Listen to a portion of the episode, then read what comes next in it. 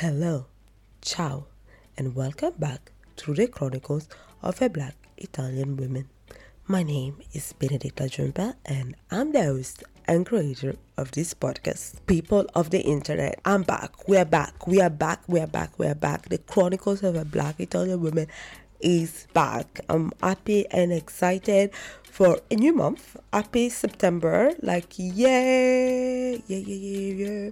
Like, I love September, by the way. I was born in September. So, in uh, 15 days, about so, it will be my birthday, and I'm very excited about that because, well, your girl, she's gonna turn her last birthday in her 20s. So that's gonna be interesting. And uh, yes, oh my gosh, I hope I'm not gonna enter into a like pre middle life crisis, but that's okay. We are back. Like summer break in Italy are major, major, major things. So I was on break from the last week of July till the very, not the very last week of August, but just the week before the last week of August. And that has been great. So, normally, what I do during the summer, I work for a university, a study abroad campus to be precise. So, what I do every summer is this I take a break. Uh, as soon as I take a break, normally I go home to my family because I don't really get to be home like throughout the year because I work in Rome, and honestly, the hassle to travel every weekend, I don't have that in my body. Uh, so for me, it will be like during the summertime, I get the opportunity to spend time with my family, go back home, see my also my cousins and especially my nephews. Like oh my goodness, my precious nephews, and. Uh, and one of my nephews' birthday is in July as well. So for us, it's a great opportunity to come together as a family and stuff like that. So I really love that for me. So that was nice. Why Italians make such a big deal out of summer holidays? You may ask. I don't know. So basically, in August, especially August, is the biggest deal. So there's some people that do go on holidays in June sometimes when the, the school ends, and there are the people that go on holidays in September. But the biggest period where you will see people like closing for holiday, it would be August. Why? Because in August we have the 15th of August, which is Ferragosto. And why did I say that so randomly? It's Ferragosto, yes. And uh, so originally a pagan holiday, of course, because it celebrated Emperor Augustus at the time. But when like uh well Christianity to be more precise, Catholicism took place, they started like adopting like more adapting the festivities that were pagan festivities to Christian festivities. So from there, like Ferragosto, event became I was gonna speak in Italian oh my gosh uh, became the Maria like the Assunzione di Maria. So the Assumption of Mary. So Catholics believe that Mary and the Assumption of Mary. So Ferragosto that's the period where if you call an Italian office most likely you will not receive an answer. Or your email you will not receive an answer to your email. Because people are on holiday. So, what do Italians love to do during their holiday time? So, normally they'll love the seaside or the mountains mostly. So, some people do like a week by the seaside, for example, and another week uh, by the mountains. So, it really depends on people I honestly didn't grow up doing that, to be completely honest. I come from a working class family, an immigrant family. The money were what they were. So I went oftentimes to the lakes. Uh, the biggest holiday that I went to when I was little was when I went to Ghana when I was 10 years old in 2002. So that was the or biggest holiday that I went to. But for the rest, during the year, really, I didn't go to any sea locations whatsoever. If we have summer a break normally mm, with my dad or my mom and my siblings, what we would do is we'll try to do some activities around our area or go visit family and friends. So that normally will happen during summer. Honestly, um, did I feel I miss out? Mm, not too much. It was just odd when I would come back from school and everybody be like, I went to the seaside, I went to the mountain, and be, be like, I've just been here, been home, had fun, played with other kids, and that's it. So actually, I started more going to the sea seaside as an adult, and that's been pretty nice, and that was pretty cool. So I do like the seaside, despite I can't swim. And if you follow on my main Instagram, you will know, like I said it, like I was in my the town where my parents live, and uh, these guys they were doing canoeing, and they were like, "Oh, do you want to jump on?" And I was like, "Mate, do you see me? Do you think I can swim? Of course not." So yeah, I can't swim, but anyway, so I wish sometimes I would spend more time by the seaside. So, but it was still nice, although I discovered a new place by my house, by the lake that I grew up by. I grew up by the Lake Iseo, which Brescia has and oh my gosh, I was gonna say two major lakes, but the other lakes as well. But the major ones are Lake Garda and Lake Iseo. So Lake Garda is the biggest one. Meanwhile, Lake Iseo is smaller, and then there the other smaller ones like Lake Idro, for example, and other tiny lakes as well.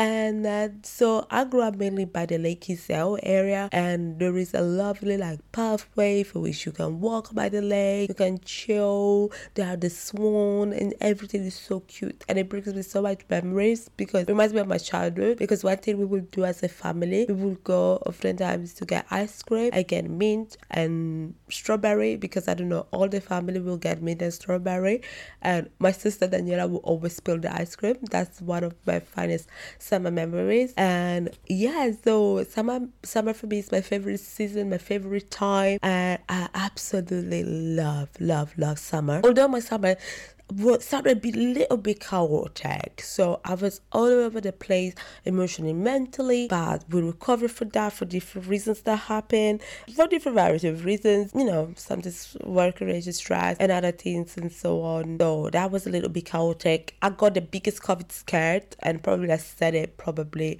in the previous episode. And that was not fun. That was not nice because normally I don't like I don't feel I see a lot of people so that was a lot.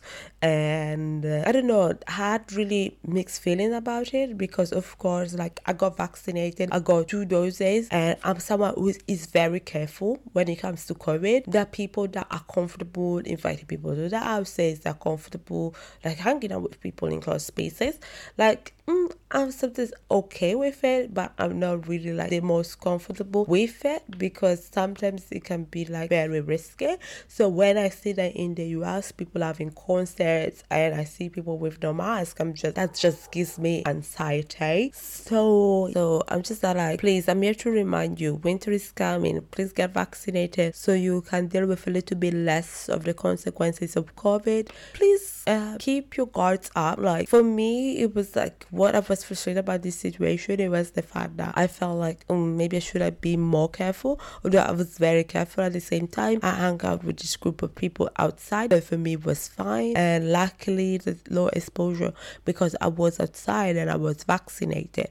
But please remember that if you're vaccinated, does not equal that you are immune to the virus. So be very careful. You can still carry the virus and you can still get it. So please, I really hope and pray for you that you do not. But like, yeah, please be very mindful. So, but outside of COVID scares and many other things, it was exciting to. I finally took my first solo trip to Puglia. I went to Brindisi. It was last minute. I just wanted to go to the seaside and I came across some cheap tickets thanks to my sister Miriam. And as I came across some cheap tickets from Rome, I was like, I'm booking this place, this other place. And my sister recommended this place that she found a booking. And I was like, okay, cool. So I'm going for a day in Puglia. I went to Brindisi and I went to Polignano al Mare. And oh my goodness, I never felt so welcome and so helped in this country. Like, wow, people are nice. And that was actually my first time in the southern part of Italy. So that was very, very, very nice. I was happy that I did something out of my comfort zone, and that was amazing, amazing, amazing. And that gave me opportunity to talk to people, uh, talk to strangers, getting help, uh, meet strangers, and be helped out. Uh, people like to pictures for me as well. And I was actually hoping and praying to be able to find people to take pictures. Although I took a mini stand to take pictures and take solo pictures. But of course, when someone takes the pictures for you, that's a lot better. But literally, I fell in love with Puglia. And honestly, like, I think I cannot wait to go back and explore new places. It was the first time that took a plane in the middle of the global pandemic. And it's been a while because, folks, like, I, I used to travel pretty often, especially between 2018 and 2019, between train planes. I would get off a train, get on a plane. It was just a lot, people. It was just a lot. But we did it at the time. So, but it was also like uh, travel brings you a little bit of anxiety, but also it helps you to expand your horizons and learn about new people, new cultures. So even if I was still in Italy, it was just nice to see like, oh, okay, this is how the people in the south live. This is how they do their pizza. Like I had the biggest, deeper, deepest pan pizza that I ever had in this country. So it was just very nice. And yeah, definitely I do recommend going to Puglia and understand now why people love Puglia so much. And when it comes to summer, I started spending time with my family. I'm saw my friends, couple of them, and my closest friend, she's getting married. Oh my goodness, I was so happy. And hashtag adulting. At some point, like you just go home and your friends are getting married. It was nice because I didn't know before that she got engaged, and it was just nice the way like she showed me the ring. I, I had no clue what was happening, and I was so happy and excited. So so shout out to Roberta and Marco, which are probably not listening to this podcast because anyway it's in English, but whatever. But it's just nice. I'm very excited for that, and I hope this will motivate me furthermore to get fit and looking good for the wedding coming up next year. That's gonna give me a little bit of a motivation.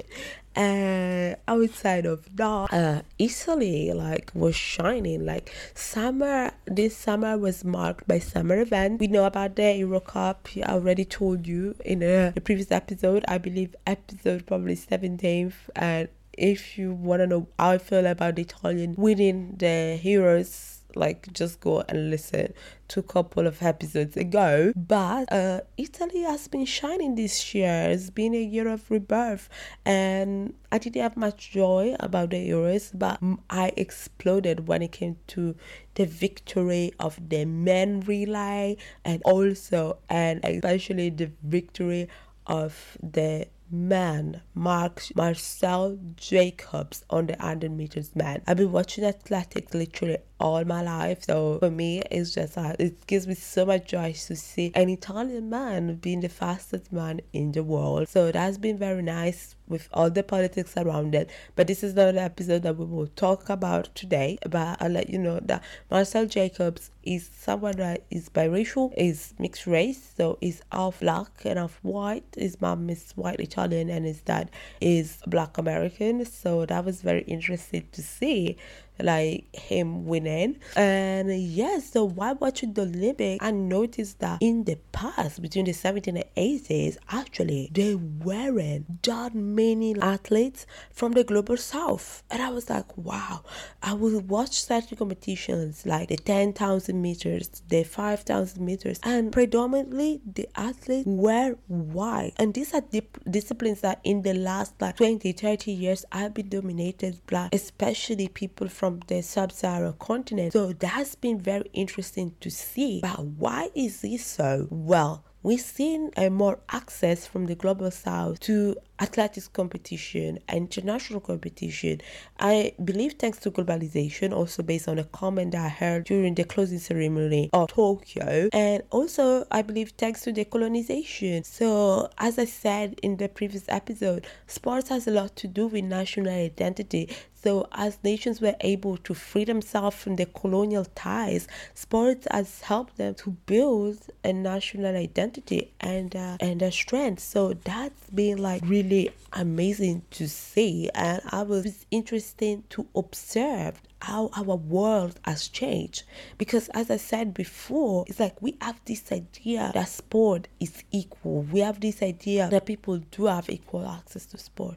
But actually, that's not the case because we live in a society that's not always fair, it's not always just, and especially like the resources are oftentimes in the hand of a smaller portion of the world that is normally like white and western nations. So that is important to acknowledge that when it comes to sports but also it is important to realize that this does not only affect when it comes to the participation of athletes but also the inclusion of athletes throughout olympics that's supposed to represent equality and equal access. We have seen like the exclusion of swim cups from afro air because they argued the committee argued that they swimming cups are supposed to follow the natural head shape. I'm just asking, dear Olympic Committee, can you please explain us what do you mean by natural head shape? Don't worry, you don't have to answer right now, but I will help you answer this question, okay? So, my assumption and my understanding I'm getting for you that you only understand as natural head shape, heads that and hair that are straight and do belong to the Caucasian population of this globe. But and for this reason, you consider that as natural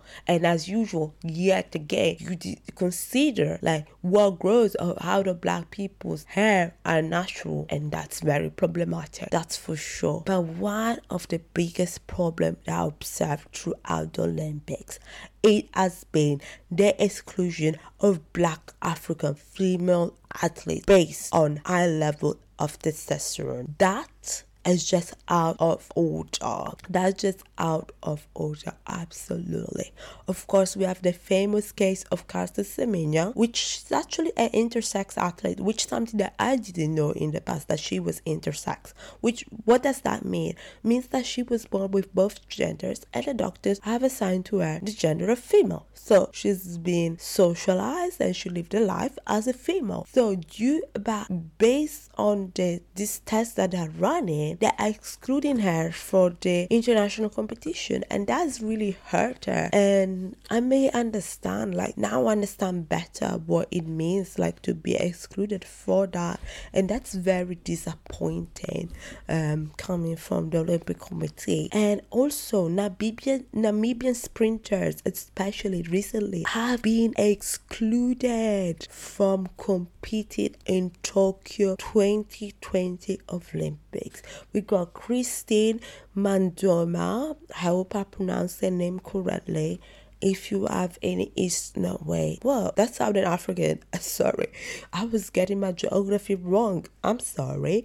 And that's Beatrice Maziling Mazilingi, I believe, or Mazilingi. I believe that's the name. I've been excluded from the Tokyo Olympics. Why? For because the Olympic Committee thinks that their level of testosterone is too high. It's just crazy because it's crazy how these laws especially affect black women and really don't affect all women because I saw like people talking about it and be like, oh, it's a women issue, it's a women issue. But it's important that we are intersectional, which means we consider multiple categories which have been underrepresented and marginalized throughout history when we're talking about a certain issues without like internationalized into universal. It is very important that we do so because certain challenges are specific. Me as a black woman, as a black African woman, I may have a challenge in common with uh, in this case, I would say a white Western woman. But there are times where our challenges are not the same. They are not the same because we are not being socialized in the same way because for different variety of reasons, which include in not seeing black women as feminine, not seeing black women as um, as worthy to be protected. And so for this reason, we have this idea of the strong black woman. So it's just interesting for me this exclusion of athletes. And I had to think about it thanks to an article on this online platform called The Submarine. And I think they did a great analysis. The only thing I wish they would have spoken more about intersectionality in the article, but it's just crazy. This level of testosterone are based mainly on Western women. They're not based on other women. Let it be women in Asia, let it be women in Latin America. Because the issue of testosterone is an issue that affects even Native women, affects uh, black women, affects different women highly compared to white women. So we need to consider that. And the IAAF and the Olympic Committee needs to really look at these values and needs to think about like, should we edit them? Should we modify? Shall we do new research where we understand that different people do have different level of testosterone. And sometimes this is just not only based on somebody like ethnic background or race. This is just based on something somebody individual issue. I remember in the past when i was a teenager you know like you almost change all the time. And so as i was training and working out and being an athlete my testosterone level was a little bit messed up. But let me tell you did this, this did not increase particularly i feel honestly my performance.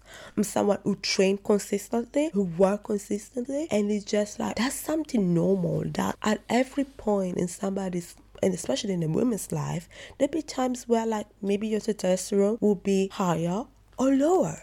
And it's important to acknowledge that. And the Olympic Committee has to do so. And and this practice is very discriminatory, especially towards black African female athletes.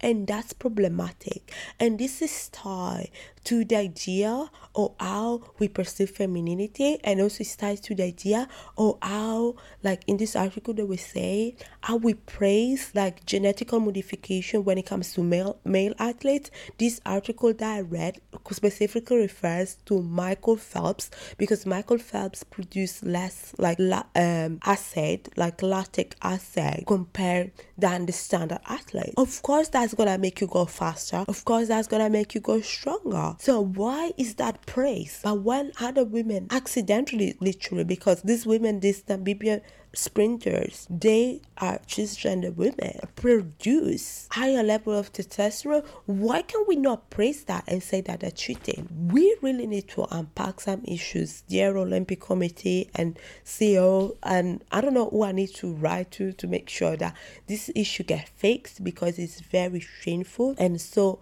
unequal. So please let's I pro- I told myself I would try to keep it shorter. So as so talking about this issue and talking about femininity and black women, shall we talk about Love Island? Yes, Love Island UK to be exact. Yes, because my summer has been characterized by the fact that I've been watching a lot of reviews about Love Island and been reading a lot of tweets about Love Island, liking a lot of tweets about Love Island, and uh, just loving Love Island basically. Basically, my summer has been a lot about Love Island. I've been watching a lot of videos. I've been making fun of uh, Jake. I'm sorry, Jake, but I kept them doing a whole like, you think that's on me, yeah? You think that's on me? When Jake was called out for playing around with his boys when they were in Casa Amor. So Casa Amor is a place where like literally so this game consists in having couples, like um people coupled up, they get to know each other, they make out and whatsoever, and they play games. So there are times where there are reshuffles, is there are times where there are bombshells that come in. So there are new people that do come in and uh, get to join the show if they find a couple and have a nice day. And people also leave the show as well based on votes from the public or based on votes from people from the villa. So I try to make it very short and simple. So what's been interesting about the show, what observed and what drew me to it, I see that every year the same issues emerge when it comes to darker skinned women, which I'm just very confused about. Why is there like still the same issue every year? So I really have to step in and say like what's happening here. I wanna know a little bit more about it. So I just went and checked what was happening. I discovered that my girl Kaz was Kaz Kamwi. we like our girl Kaz, she has been excluded from, like, not excluded from the villa, but she has not been fully acknowledged in her beauty and in uh, her full essence. Cause she's a beautiful girl or has origin, uh, I believe Southern African, if I'm not mistaken. If I'm not mistaken, I think the flag it's Zambia. Yes, she has Zambia origins. She's a beautiful, dark skinned, bubbling woman, and it's been very interesting the way people have been, the way people are acted around her, the way the production played dirty on her. Um, she was friendly though with most of the people of in the villa because people, the couples, do stay in, they stay in the villa, they stay in the show, they stay in the villa and they sleep in a place like like each couple sleep in a bed in the same room, which that's very odd because there are times where they're having like sexual intercourse, aka sex, and. Uh, the place I think would be smelling funny and would be really weird. But anyway, we move. So this is the show, and it's been interesting because like Kaz in the beginning, she was feeling very unattractive and not appreciated by the male contestants that were there because mainly these male contestants were interested in blonde and blue-eyed women. And i feel also that's the narrative that love island tries to push as well and the beauty standard. And then it will be like let's put some diversity there. Let's check the diversity box. So let's put an asian woman and a black woman and that's it. And then we put like of course couple of black men and some mixed race mixed race men. So and oftentimes these black men and mixed race mixed race men are not attracted to black women which means like it is not it's not by force that of course that somebody has to be attracted but uh, well, well well well i'm saying it wrong. But basically like they need to be attracted to the personality more than the race. But of course the race plays an aspect in who you're attracted to of course. And people do have preferences but it's problematic that oftentimes the people that have preferences that are not black women and that includes black men. So that's so disappointing and annoying. And i hated the fact how like this man treated my girl Kaz in the villa. First of all, I'm glad. I'm glad, I'm glad, I'm glad that man like Tyler. So I wanted to curse out at Tyler after like he swayed his way in Casa Amor and decided to pick Clarisse over Kaz. I was mad about that. Some of you will be like, what's she talking about? Just pretend you're following and understanding what I'm saying. And Clarisse, she's a dark, lighter skinned woman that a light skin privilege as hurt the spirit because in the end of the day Tyler went back to Kaz, who was in a couple way and Clarisse's spirit was hurt because she was speak she was speak uh like Kaz like she was like she was excluded because a darker skinned woman was picked over her and that was a that hurt somebody some people's feelings. And we need to talk a little bit more about like light skin privilege as well. And probably I should get people to talk about light skin privilege especially people from those communities. And uh, and also those communities that background.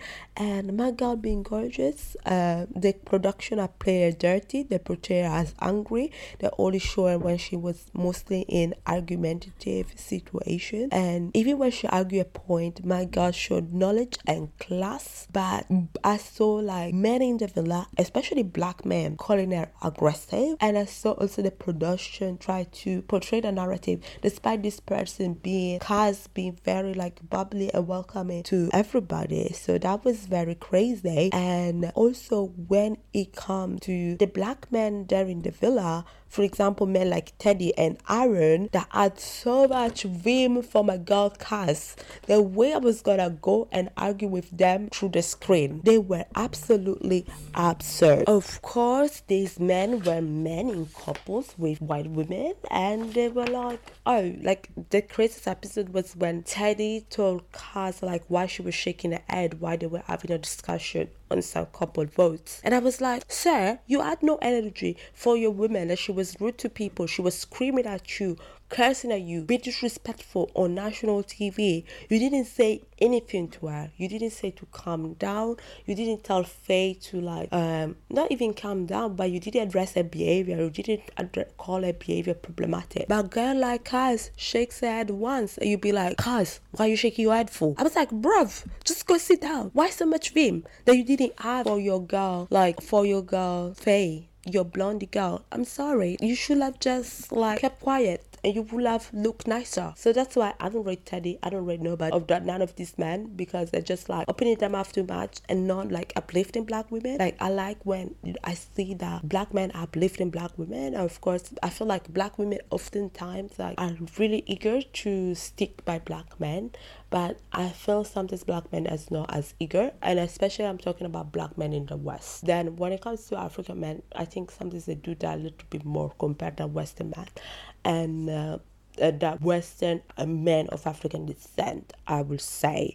But that was just very sad to see that double standard. And also, the producers need to get people that actually, like, they need to get men or women that are interested in different type of people because of course if you're getting me the uh, welsh guy that's into blondes you're getting me the black guy that's into blondes you're getting me a bunch of people that are into blondes um you like what's the Asian contestant and black contestant doing that? Are, they're just checking the diversity box again. So really like diversity is not about numbers, it's about like acknowledging what's actually happening and how different issues affect communities and acknowledging that oh okay, people may be attra- attracted to different range of people, but you need to get like people that actually attracted to like black and Asian women. Like please. And also come on with the men. Like I feel there is a lot of emasculation of Asian men. I've not seen one East Asian man on this show, especially this season. I've not seen South Asian man really rarely see, especially this edition. So like the diversity is really lacking coming from a country like the UK, especially like more than a country like the UK, coming from a country that has a capital as London, I would say, and cities that are very multicultural, like you know Birmingham, like Manchester, like each places in the UK have their little multicultural communities. So it's a little bit strange that that's all you can come up with because when you go even in the city like london you honestly see like diverse range of, of people like dating each other with different racial backgrounds. So i'm sure you are able to find men that are interested in asian black women. But when you do so you're making these women feeling isolated and feeling unwanted. And the women may think there is something wrong with them but actually is the pool of candidates that are out there. So i conclude this episode by saying listen. Sometimes it's not you're ugly. Sometimes it's not like you're not good enough. Sometimes you just need to go where you appreciate. Okay. So this is the little nugget that I'm gonna leave you with. I managed to keep it under 40 minutes, so please clap for me at the end of this episode. And let me tell you this thank you so much for listening. I'm glad you're here with me. You listened throughout today. Let me wish you a wonderful and amazing September full of blessings and opportunities for each one of you. Uh, September is like similar to January, it's a new start. So please, I'm hoping for a new start for myself, and I wish that for you as well. So please uh, be blessed. I wish you really all the best. And please don't forget to follow the Chronicles of a Black Italian Woman at Chronicles of a BIW on um on Instagram. I was getting lost there a little bit. You can follow my main page as well at Smiley Benny too. So please do follow me on Instagram if you like you would like. And also, please, please, please share this episode. Share this episode with someone if you enjoyed it. Ask me question, send me feedback. I want to hear from you as always. Thank you. Take care. I appreciate you. Bye. Ciao, ciao.